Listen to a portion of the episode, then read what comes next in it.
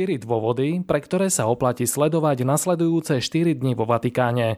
Aj o tom budeme hovoriť v týždennom súhrne diania v kresťanskom svete od vedúceho redaktora Sveta kresťanstva Imricha Gazdu. Podcastovo dnešnú Vatikánsku sedmu pre vás pripravil redaktor Pavol Hudák. Príjemné počúvanie. V aktuálnom súhrne sa tiež dozviete, aké špekulácie vyvolávajú víkendové udalosti vo Vatikáne, že nový nuncius už je na Slovensku a prečo pápež František pobúril ukrajinského veľvyslanca. Vatikána čaká rušný víkend a začiatok nového týždňa. Počas štyroch dní sa uskutočnia hneď tri konzistória, teda oficiálne zasadnutia kardinálskeho zboru za účasti pápeža. A pomedzi to sa ešte František vyberie do starobilého mesta Aquila na hrob pápeža Celestína V., ktorý sa významným spôsobom zapísal do histórie. Vatikán čaká rušný víkend a začiatok nového týždňa. Počas štyroch dní sa uskutočnia hneď tri konzistória, teda oficiálne zasadnutia kardinálskeho zboru za účasti pápeža a pomedzi to sa ešte František vyberie do starobilého mesta Aquila na hrob pápeža Celestína V., ktorý sa významným spôsobom zapísal do histórie. V sobotu o 16. hodine v Bazilike svätého Petra pápež počas riadneho verejného konzistória vymenuje 20 nových kardinálov, ktorých mena oznámil ešte koncom mája. Každý z nich dostane kardinálsky biret, prsteň a do správy jeden z rímskych kostolov, čím sa deklaruje ich spätosť s rímským biskupom.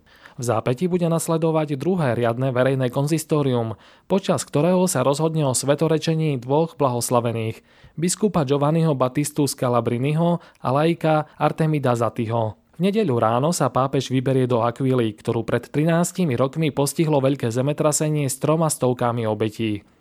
Súkromne navštívi miestnu katedrálu, ktorá je po ničivých udalostiach pre verejnosť stále uzavretá. Odtiaľ sa presunie do baziliky Santa Maria in Colle Maggio, ktorej je pochovaný pápež Celestín V. Z jeho podnetu sa tu už viac ako 700 ročí slaví celestínsky odpust, spojený s rozsiahlými plnomocnými odpustkami a František bude prvým pápežom, ktorý tu odslúži svetú omšu a otvorí svetú bránu. V pondelok a v útorok bude program vo Vatikáne pokračovať mimoriadným konzistóriom, počas ktorého budú kardináli diskutovať o reforme rímskej kúrie, ktorú František inicioval vydaním apoštolskej konštitúcie Predicate Evangelium. Intenzívne 4 dní vyvrcholia v útorok večer v Bazilike svätého Petra spoločnou omšou pápeža Františka s novými aj ostatnými prítomnými kardinálmi. Prečo tento pápežský program, síce nabitý, ale na prvý pohľad obyčajný, už dlhší čas vyvoláva veľkú pozornosť a vzbudzuje najrôznejšie očakávania? Sú to štyri dôvody. Poprvé, druhá polovica augusta býva v Taliansku a teda aj vo Vatikáne hlavným dovolenkovým obdobím. Napriek tomu sa František rozhodol zvolať kardinálov z celého sveta práve v tomto čase.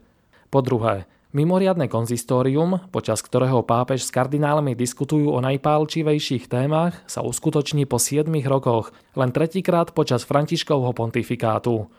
Minulosti sa už pritom objavili kritické hlasy, že súčasný pápež pred mimoriadnými konzistóriami uprednostňuje o mnoho užší poradný orgán, ním zriadenú radu kardinálov. Jej výhodou je, že funguje flexibilnejšie. Na druhej strane, tým pravým senátom katolíckej cirkvi je kardinálsky zbor. A keď sa jeho členovia nestretávajú, tak sa ani dobre nepoznajú, čo môže poznačiť priebeh budúceho konkláve.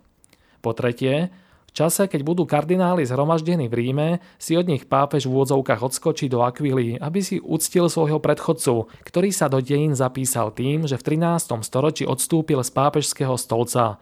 Jeho krok napodobnil až v roku 2013 Benedikt XVI. Kým Františková rezignácia, aj keď možno nie bezodkladná, ale len avizovaná či naznačená, je v čase, keď už cirkev má jedného emeritného pápeža priam nepredstaviteľná. Ďalšie scenáre sú o mnoho pravdepodobnejšie. Už dlhšie sa hovorí o príprave nových noriem upravujúcich štatút emeritného pápeža, keďže jeho postavenie nebolo od nečakanej abdikácie pred 9 rokmi nikdy upravené a mnoho vecí sa aj v súčasnosti rieši za pochodu, pričom existuje predpoklad, že Benedikt XVI nebude výnimkou. Napokon samotný František začiatkom leta v rozhovore pre argentínsku televíziu Televízia avizoval, že bude osožné veci lepšie vymedziť alebo ich lepšie vysvetliť. Ďalšou možnosťou je, že popri diskusii o aplikácii reformy rímskej kúrie chce František s kardinálmi prediskutovať aj úpravu pravidiel konkláve. Hovorí sa napríklad o zvýšení počtu kardinálov voliteľov alebo o tom, že by pápeža volili aj nekardináli. Nejde o žiadny prekvapivý nápad. Už pápež Pavol VI uvažoval o povolení účasti predsedov biskupských konferencií na konkláve. Kým predchádzajúce tri dôvody sú špekulatívne, štvrtý je úplne vecný. Kardinálsky zbor sa rozšíril o dve desiatky nových zaujímavých osobností.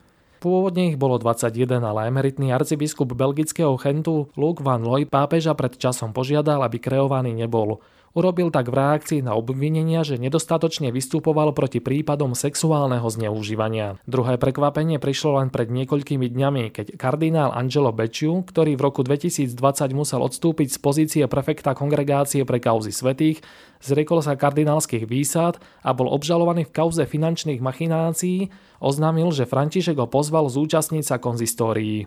Podobné ústretové gesto urobil pápež aj minulý rok, keď s ním na Zelený štvrtok slúžil súkromnú svetú omšu. Aj keď sa aktuálne pozvanie Bečiua vníma ako prinávrátenie kardinálskych právomocí, táto interpretácia sa zdá byť príliš subjektívna a prehnaná. Tlačové stredisko Svetej stolice k tomu nevydalo ani riadok a súdny proces s ním pokračuje aj naďalej. Nadchádzajúce dni môžu priniesť vo Vatikáne veľa vzruchu. Ale možno František napokon prekvapí len tým, že tento raz ničím neprekvapí. Vypočujte si v skratke aj ďalšie udalosti zo života cirkvi. Nový apoštolský nuncius Nikola Girasoli odovzdal prezidentke Zuzane Čaputovej poverovacie listiny. V Bratislavskej katedrále slúžil so slovenskými biskupmi úvodnú omšu. Ukrajinský veľvyslanec vo Vatikáne kritizoval pápeža za jeho označenie Darie Duginovej ako nevinnej obete vojny. Svetý otec označil vojnu za šialenstvo a vyzval k odvráteniu rizika jadrovej katastrofy. Pápež František sa s patriarchom Kirilom v Kazachstane nestretne. Uviedol to vedúci oddelenia pre zahraničné vzťahy Moskovského patriarchátu. Všetok majetok Svetej stolice bude spravovať tzv. Vatikánska banka, rozhodol o tom pápež František. Útoky na cirkev v Nikarague zo strany vlády Daniela Ortegu kritizuje pápež, generálny tajomník OSN aj biskupy z rôznych krajín. Štyri rehoľné sestry, ktoré uniesli v Nigérii, boli po dvoch dňoch prepustené. Na našej stránke svetkresťanstva.postoj.sk si môžete prečítať aj ďalšie zaujímavé články, reportáže a spravodajské texty. Na záver Vatikánskej sedmy vám ponúkame opäť knižnú bodku. Dá sa na papieri zachytiť Božia milosť v živote človeka? A to navyše pútavým spôsobom? Knižný rozhovor ako pierko na hladine vás presvedčí, že áno. Známy piarista Jan Hryb v nej odpoveda na otázky Petry Humajovej a stranu za stranou dokazuje, že keď je život človeka husto popredkávaný Božím pôsobením a milosťou, môže sa stať svedectvom jasne odkazujúcim na veľkosť, krásu a dobrotu samotného autora s veľkým A. Ako to v predhovore vystihla rehoľná sestra Timotea Šebeňová, kniha o Pátrovi Janovi tak napokon vôbec nie je o Pátrovi Janovi, ale poukazuje na toho, ktorému dovolil, aby ho niesol. Prajeme vám milosti plný víkend.